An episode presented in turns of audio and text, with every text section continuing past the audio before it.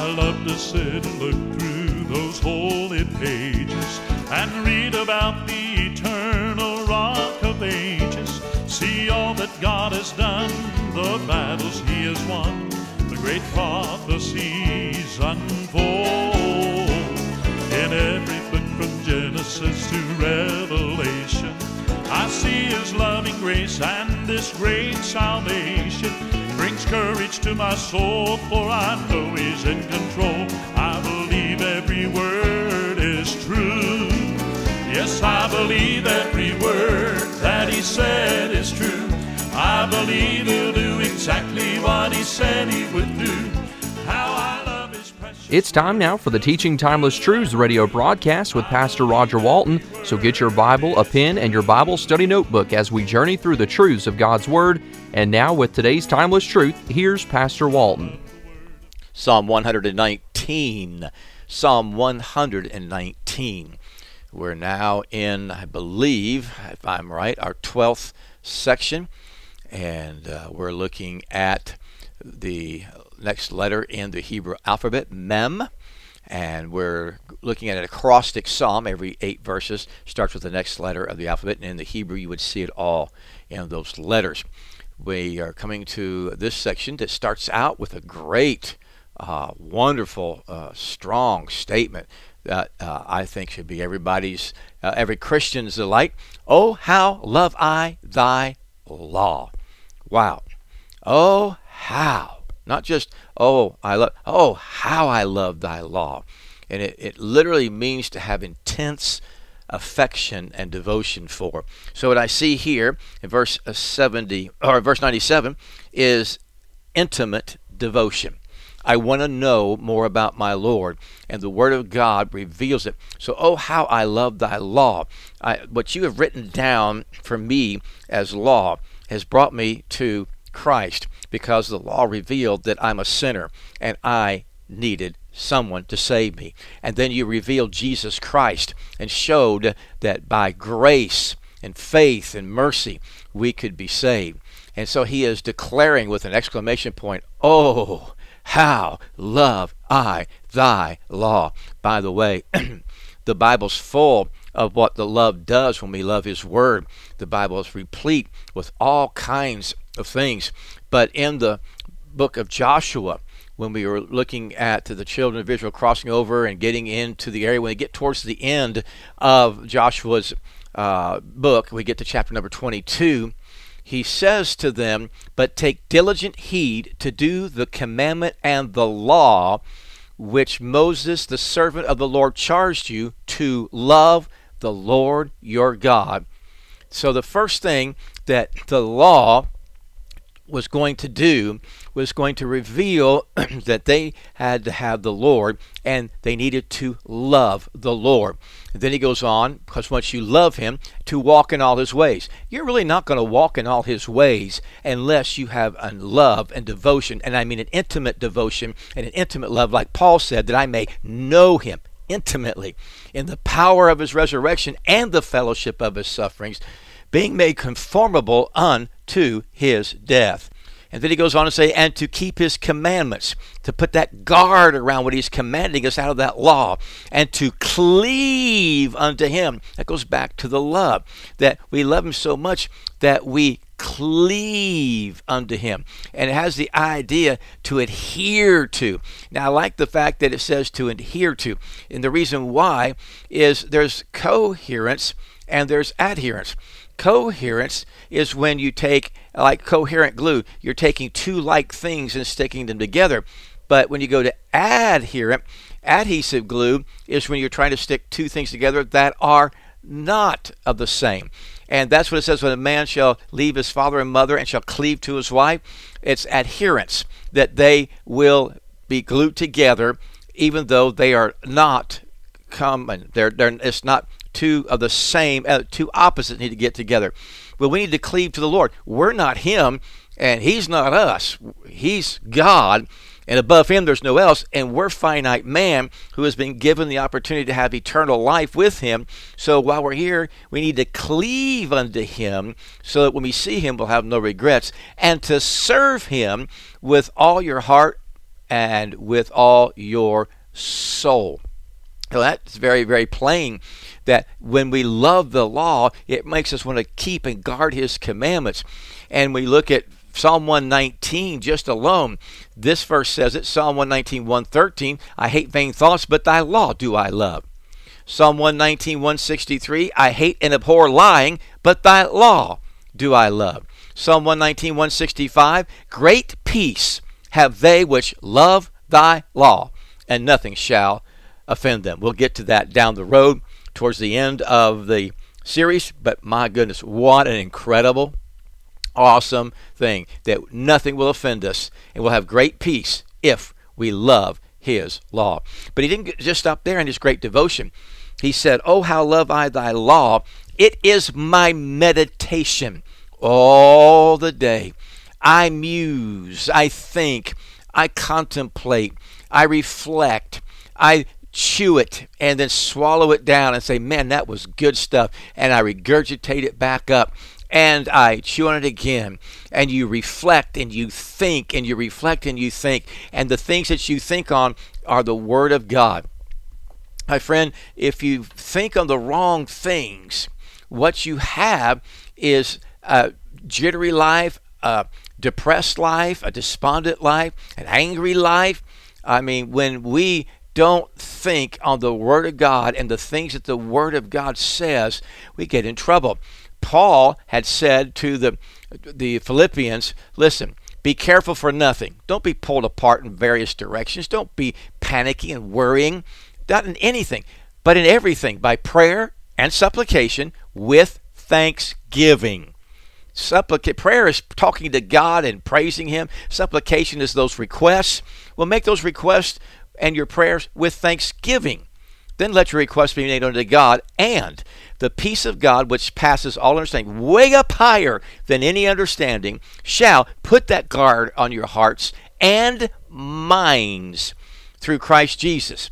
Finally, brethren, whatsoever things are true, truthful, trustworthy, that's the word of God. Sanctify them through thy truth. Thy word is truth. Whatsoever things are honest, honest things of the word, honest things in life, truthful things in life. Whatsoever things are just, right. How are you going to know what's right and wrong? The word of God. Whatsoever things are pure. How do you know what's pure? The Word of God. Whatsoever things are lovely. What tells us what things are lovely? The Word of God. Whatsoever things are of a good report. The Bible tells us that. If there be any virtue, or and if there be any praise, think on these things. Think. The idea of that word think has everything to do with reason, reckon, impute it, make it so, put it on the account, and keep it on the ledger. Don't go any other direction. We see that there is an intimate devotion. But when we come down to verses 98 to 100, we find something else. And there's first verse we're going to read. Be careful, you might end up saying something that's not true in this verse, and we're going to uh, show you how you can make a mistake in this verse because of the poetic meter that it's written in. But don't be misfade.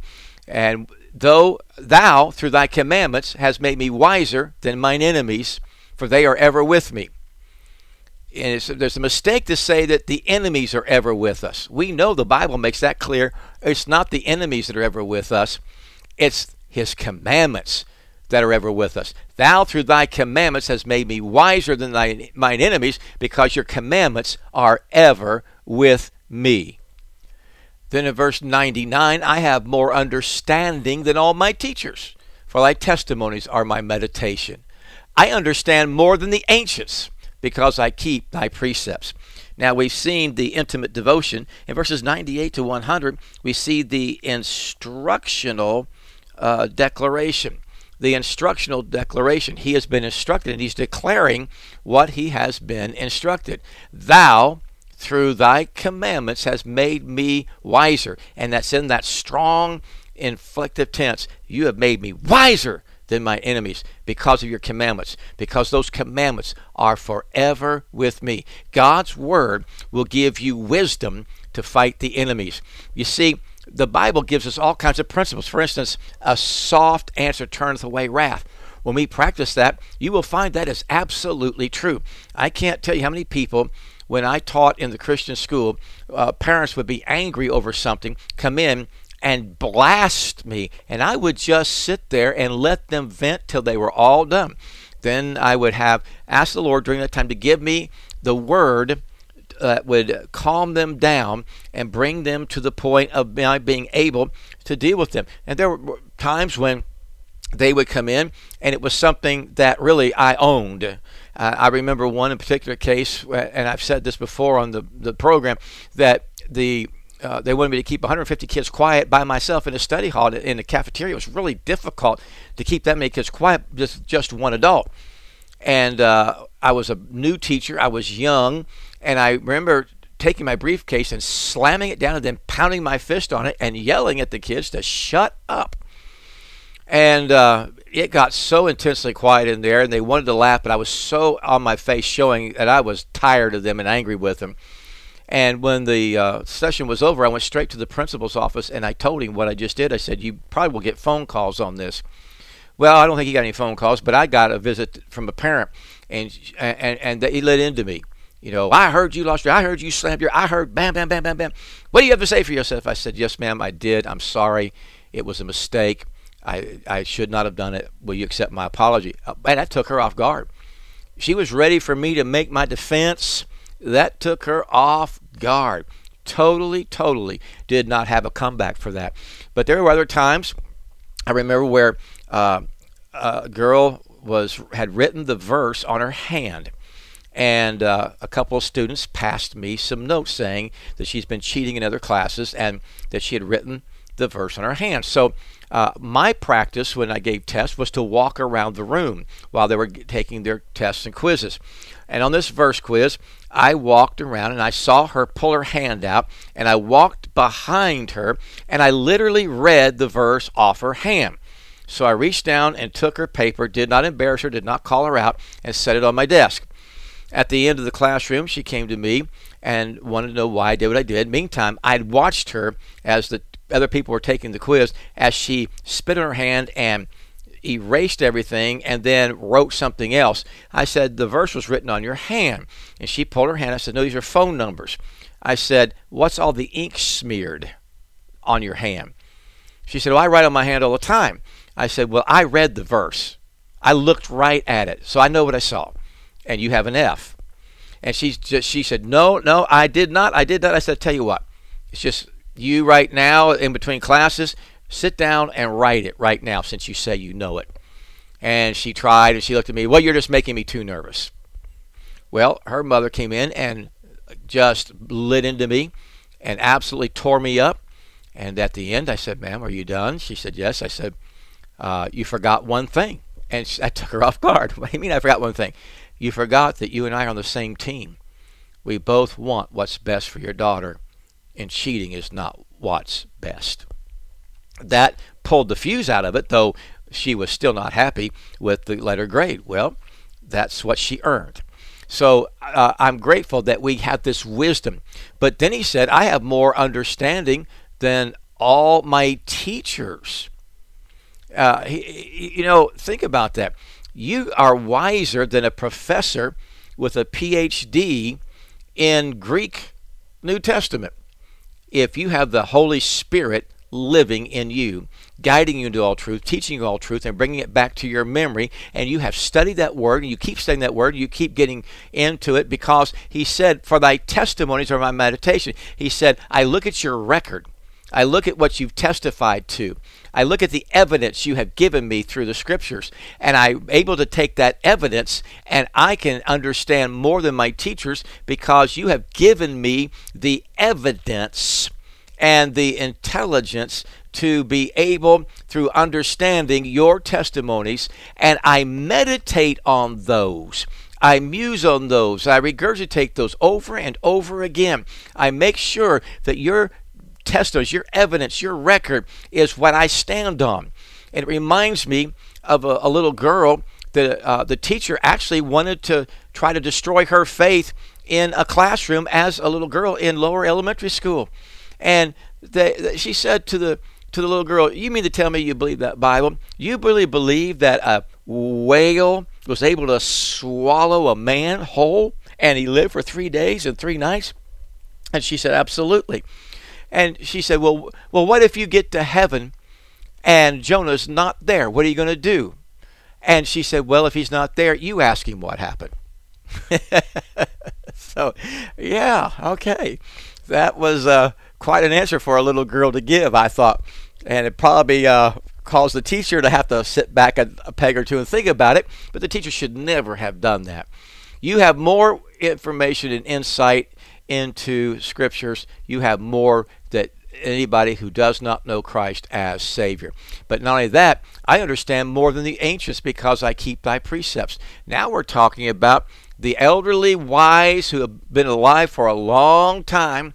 And he said, I understand more than they do if they don't know the word because I have put a guard around the precepts. I have guarded the principles that I have made that I've gotten those things you have set in your word as this is what you do and this is what you don't do and these are concrete things. He said I've taken what those things are and I made a principle out of it so I can apply it to everything I do in life and I have guarded those precepts. My understanding is more than those people who how. I perceive, I pay attention to, I discern, I get it. I'm being uh, increased in knowledge and understanding of that knowledge, which then gives me, because I understand that knowledge, the wisdom that I need and the discernment and the discretion that I need to live soberly, righteously, and godly in Christ Jesus. Now, people who deny the Bible and grow up old, I found out they grew up kind of cynical and kind of soured on life. But those who've grown up elderly and are known the Lord for a long time and lived with Him and live for Him and are still doing so in their elderly age, I find them to be wonderful people to talk to.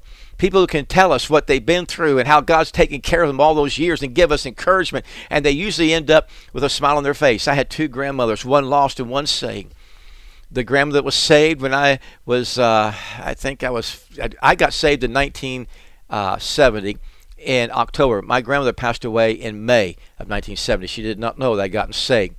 But uh, she loved the Lord. She was old fashioned. She had nine children. They lived on a farm. They did their own uh, raising of the vegetables and things. My grandmother, I was told by my mom and dad who was there because I had to stay in school that she hadn't been able to lift her body out of the bed. But the day she left, she sat up, she, she put on a big smile on her face, she looked at her family and waved, looked up, and then laid back down.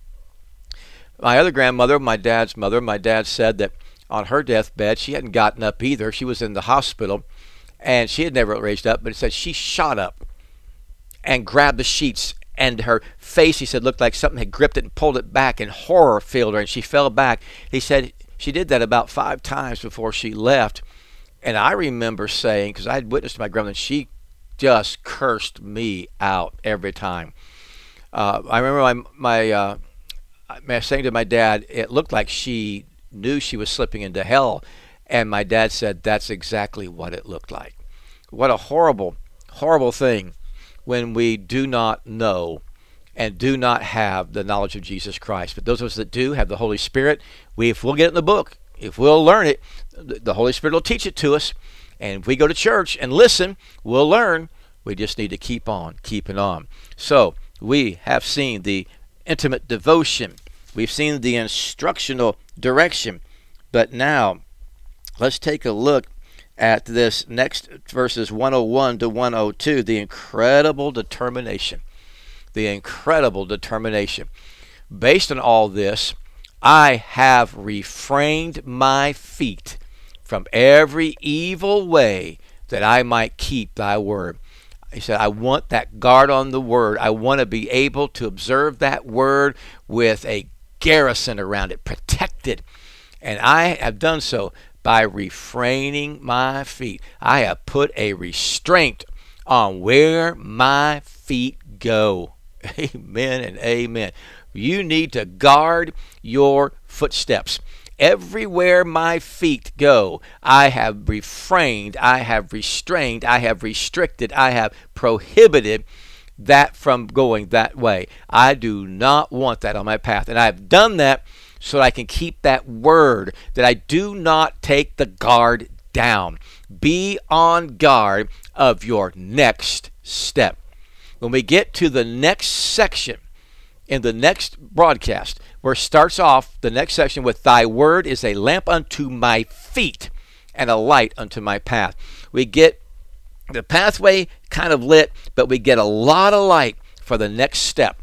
He doesn't give us a lot of light way down the road. Yeah, we can see a little bit because there's a light there, and we see a great bit where we're going to step, but we don't see way beyond that.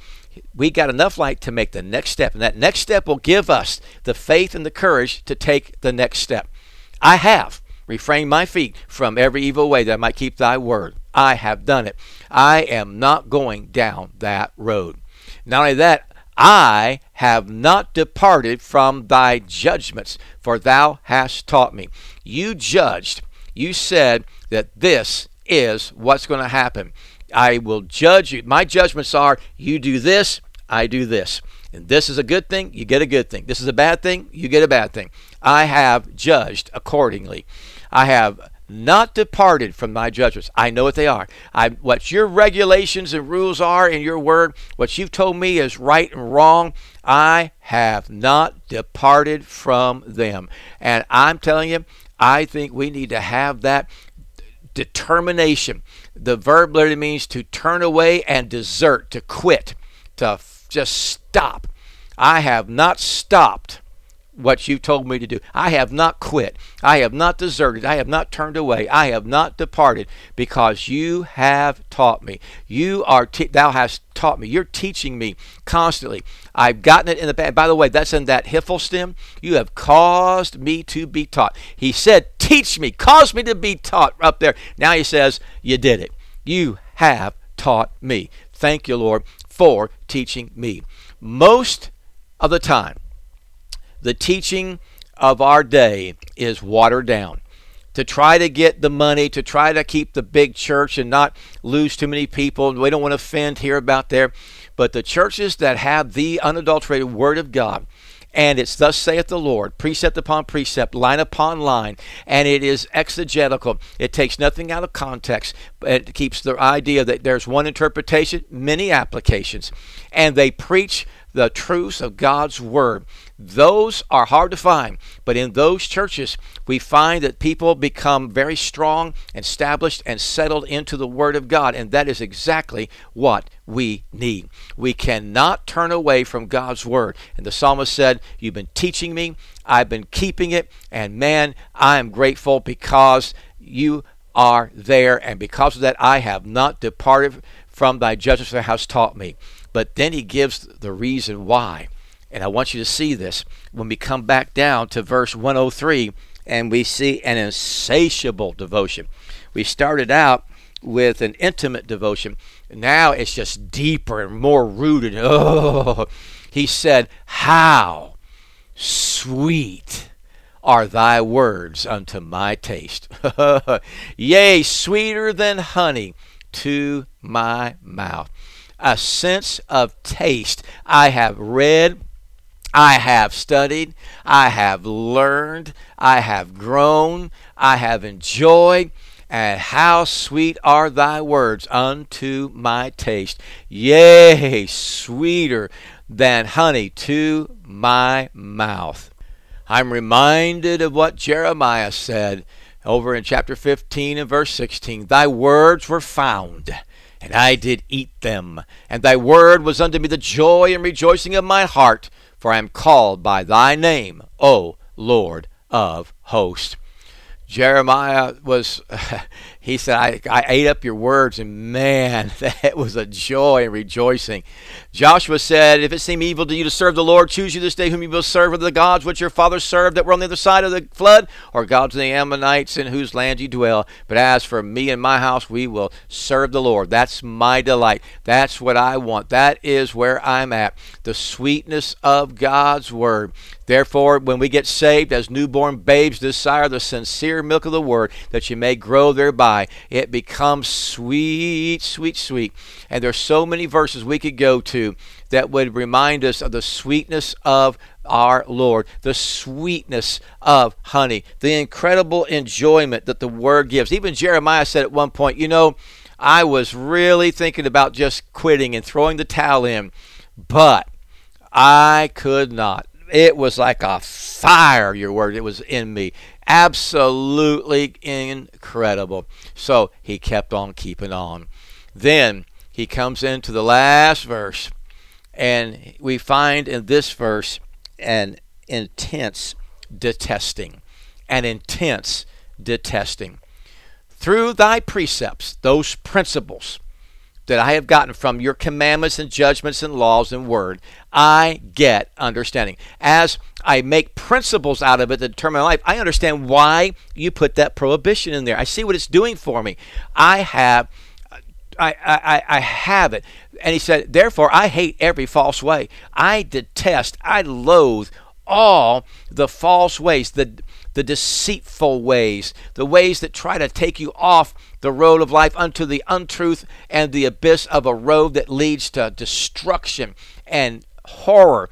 I get understanding and I don't deal with these things. I get rid of every false way because I have put principles together through all of your word, what you've done for me, and I have come to this conclusion. And this is the conclusion I've come to. Hallelujah.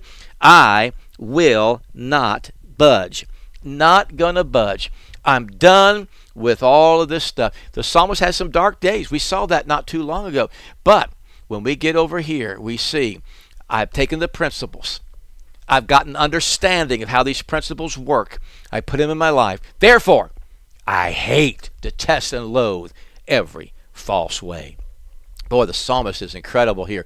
This Word of God chapter, don't you see how much God absolutely loves His Word? and wants us to love His Word because the Word of God reveals the God of the Word, reveals our Lord and Savior, Jesus Christ. Father, in the name of Jesus Christ, we pray, let us see you clearly. Leap up off the pages of Scripture and intense into our heart your love for us, your protection of us, your desire for us. May we grow in the grace and knowledge of our Lord and Savior, Jesus Christ, who we love in the truth. And I pray, Lord, we'll prove our love by our service to you as we do so through the love of Christ. In your name we pray. Amen and amen. This is Pastor Walton. Have a great yes, week. I believe every word that he said is true. I believe he'll do exactly what he said he would do. Precious word, it thrills me through and through. I believe every word is true. Oh, I believe every word that he said is true. I believe he'll do exactly what he said he would do. How I love his precious word, it thrills me through and through. You have been listening to the Teaching Timeless Truths radio broadcast with Pastor Roger Walton. You can send all correspondence to tttbroadcasts at gmail.com Tune in again next week for another timeless truth.